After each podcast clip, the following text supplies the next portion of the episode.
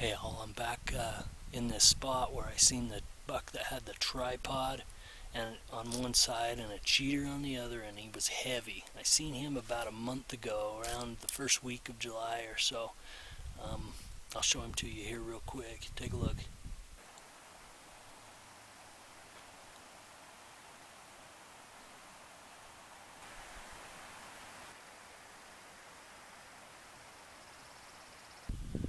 So anyway, I come back in here looking for him. I knew that he had some growing to do, and I, it was driving me nuts not to see. And I, and I knew I would have to come back in here anyway and take another look at him. And I did, and I, I turned him up today. I come in last night, found him today, and he's a big buck. He's grown some. He's he's a slug. Yeah, yeah. So anyway, I think he's gonna end up. You know, I got some some not great video of him. I'll show you in just a moment, but um, from what I could tell, I I think he's gonna be over 190.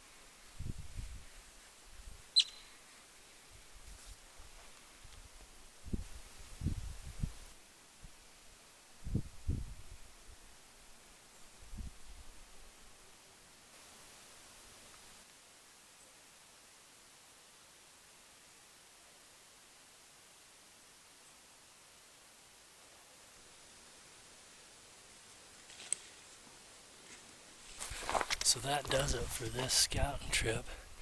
Um, I, I, tried to get better video of that non-typical uh, today. I, I just couldn't do it. He, yeah, I just couldn't get get anything better. So anyway, um, after I got looking at the video I had from yesterday, I probably got excited yesterday when I called him 190 because I don't believe he's 190. Um, I'm thinking more 180 to 185 tops. He has a cool buck though. Still a cool, heavy buck. Uh, what really gets him is those super shallow back, that super shallow back end. So, anyway, but he's definitely still a taker for uh, for this area. Well, for for probably most places. Yeah, that does it.